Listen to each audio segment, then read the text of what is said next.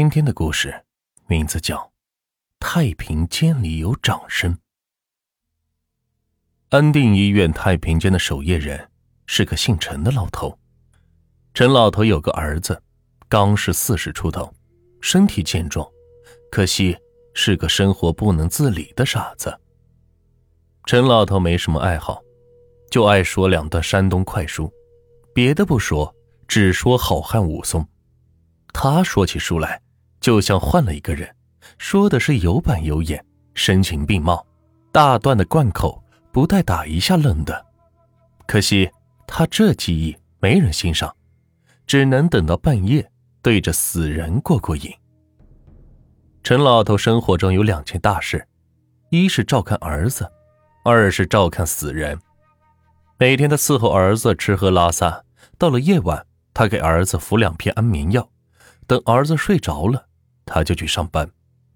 死人自然好伺候，这不吃不喝也不打不闹。有天夜里，他说武松赶会这一段，正说到热闹处，忽然是噎住不说了。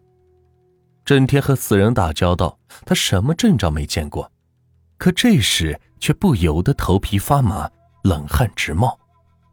一声鼓掌声，是不是自己听错了？屋里就他是活物。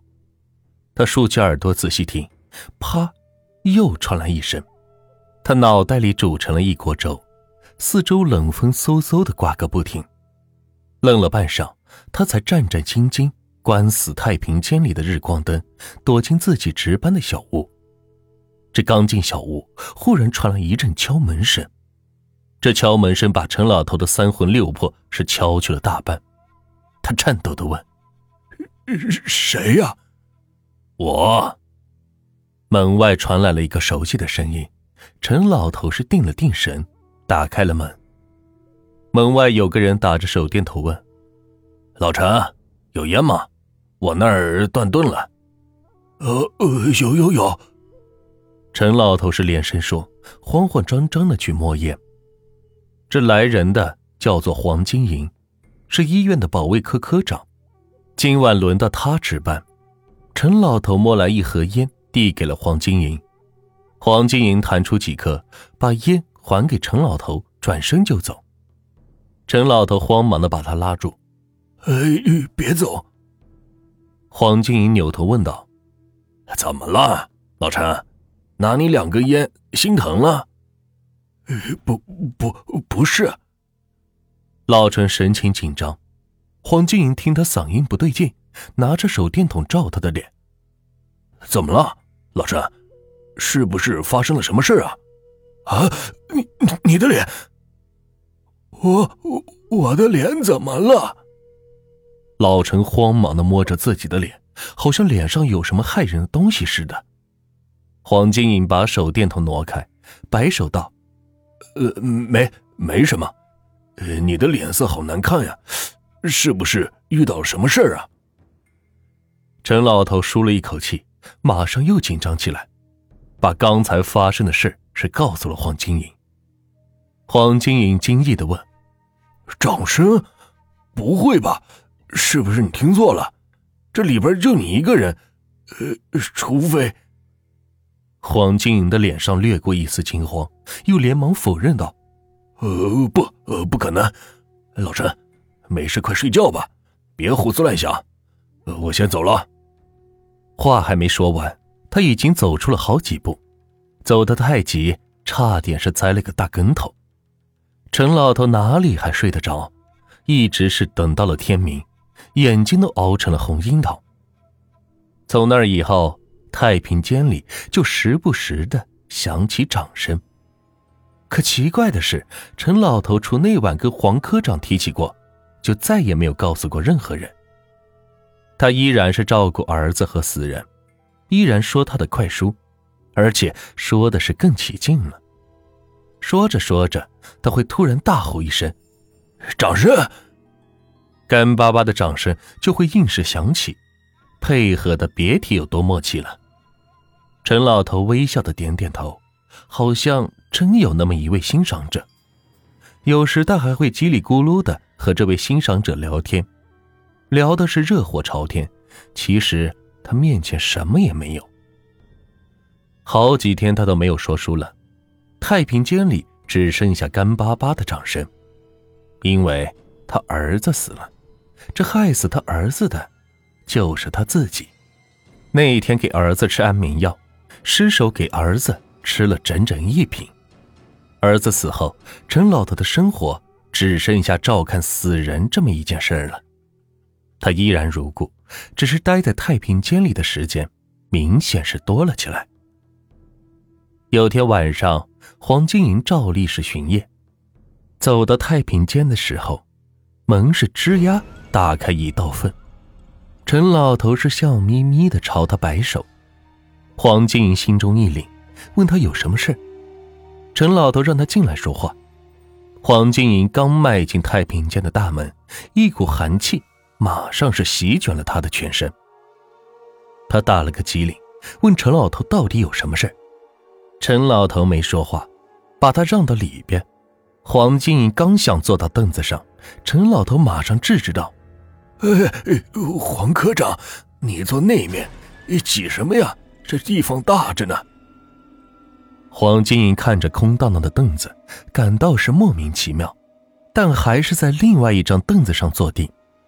陈老头刚坐下，突然又忽然站起来，拍了一下自己的脑袋，歉意地说：“哎呦，不好意思，忘记给你们介绍了。”陈老头走到空凳子面前，探着腰指着黄金银说：“他是我们医院的黄科长，挺好的一个人。”他又转过身指着空凳子介绍：“黄科长，这是我的一位老友，见面就算认识了，以后大家彼此关照啊。”黄金银看着空凳子，心里是一阵阵发毛，声音里透着恐惧：“老陈，你在说什么呀？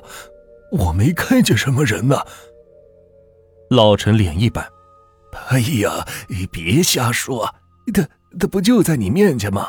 人家已经伸出手等你好久了，你咋不跟人家握手呢？”黄金银本能地伸出手，冷风打在手背上，他浑身一哆嗦，磕磕巴巴地说：“老陈，别开玩笑，他是谁？”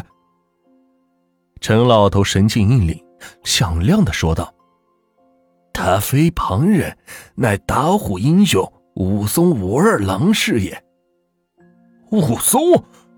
黄金银脸色一变，瞠目结舌：“不，看我这记性，武松打虎还没回来呢，他不是武松，是我的儿子。”黄金银的脸色是更难看了，他想这陈老头一定是疯了，他儿子已经在几天前就已经死了。这时太平间里突然响起了干巴巴的掌声，陈老头一听精神一振，对着黄金银说：“哎呀，您俩先聊，我该说书了，是老朋友都等不及了。”黄金银看看空荡荡的凳子，又看看摆满尸柜的太平间，一股寒气从脚底直往他脑门上窜。黄金银惊叫一声，撒腿就跑。陈老头是阴阳怪气的声音传来：“小贼，往哪儿逃？斩老孙一棒！”黄金银是哎呦一声，被什么东西狠狠地打了一下，血是顺着脸就流了下来，接着身上又是挨了几下。黄金银吓得腿都软了，连滚带爬，一边爬一边呼救：“哎呀，快来人呐，老陈疯了！”这一声喊把夜空是撕开了一道口子，许多人从楼上的窗户探出头，嘈杂的脚步声由远及近地响起来。此后的几天，陈老头没有来上班。过了几天，他还是来了，不过这一次他换了一种身份，他是横着进来的。看来老陈是真的疯了，不疯他也不会从楼上跳下来摔死呀。接替陈老头的是个姓黄的老爷子，年龄不仅和老陈相当，而且也爱吼两嗓子。这不同的是，快书改成豫剧了。黄老汉唱起来也是不含糊，别的不唱，只唱朝阳沟。这一天他唱道：你要愿走你就走，我坚决在农村干他100年。这个年的拖腔还没有唱完，那干巴巴的掌声又来了。黄老汉哪见过这阵仗，来这里上班都是为了勉为其难。他底下一日裤子都尿了，魂不附体的飘到了保卫科。保卫科的黄科长头上是缠着绷带，正在那打盹儿，见他慌慌张张的样子，问怎么了。哎呀，鬼，有鬼，阿金，不好了。黄老汉的舌头是打了结，费了好大的劲儿才把事情给说明白。黄金银听后是一拍脑袋，恍然大悟地说：哎呀，瞧我这脑子。随后他领黄老汉回到了太平间。黄老汉壮着胆子问他是怎么回事，他也不说话，从墙壁的暗柜里拿出了一个长方形的东西来。他抠掉里边的电池，得意地说：我的亲爹，要不是这玩意儿，你现在还是破烂呢。原来黄金银的父母早亡，是黄老汉把他拉扯大的。黄老汉打了一辈子工，老了也没有退休金。他怕黄金银说他吃闲饭，就到处捡垃圾换钱。黄金银知道他的想法，就寻思着给他找份工作。思来想去，他感觉看太平间倒是个不错的差事，虽然比拾垃圾名头上是好不了多少，但收入还是比较可观的。主意打定，问题也就来了。太平间的陈老头精神抖擞，不像一时半会儿就吹灯拔蜡的样子。想接他的班难，有条件上，没条件创造条件也得上。这不，他就想出了这么个损招，目的达到了，挨了顿揍，却是他没想到的。现在想想还是心有余悸。啪，熟悉的声音响起，黄金颖的笑容是凝固了。他看着手上的电池，把录音机是挨在耳边。啪啪，掌声不断，不是从录音机里传来的。他表情怪异，循着声音是走了过去。他拉开了一个食盒，掀起盖在上面的白布，一张熟悉的面庞是闯进他的瞳孔。陈老头直挺挺地躺在里边，脸上似乎挂着笑容。黄金银心里是咯噔一下，突然他看见陈老头的皮肤慢慢地收紧，暗淡消失，最后竟变成了一副骷髅。骷髅挪了挪身子，扬起无肉的骷髅头，有黑洞洞的眼睛逼视着他，动着下巴说：祝贺，你的目的达到了。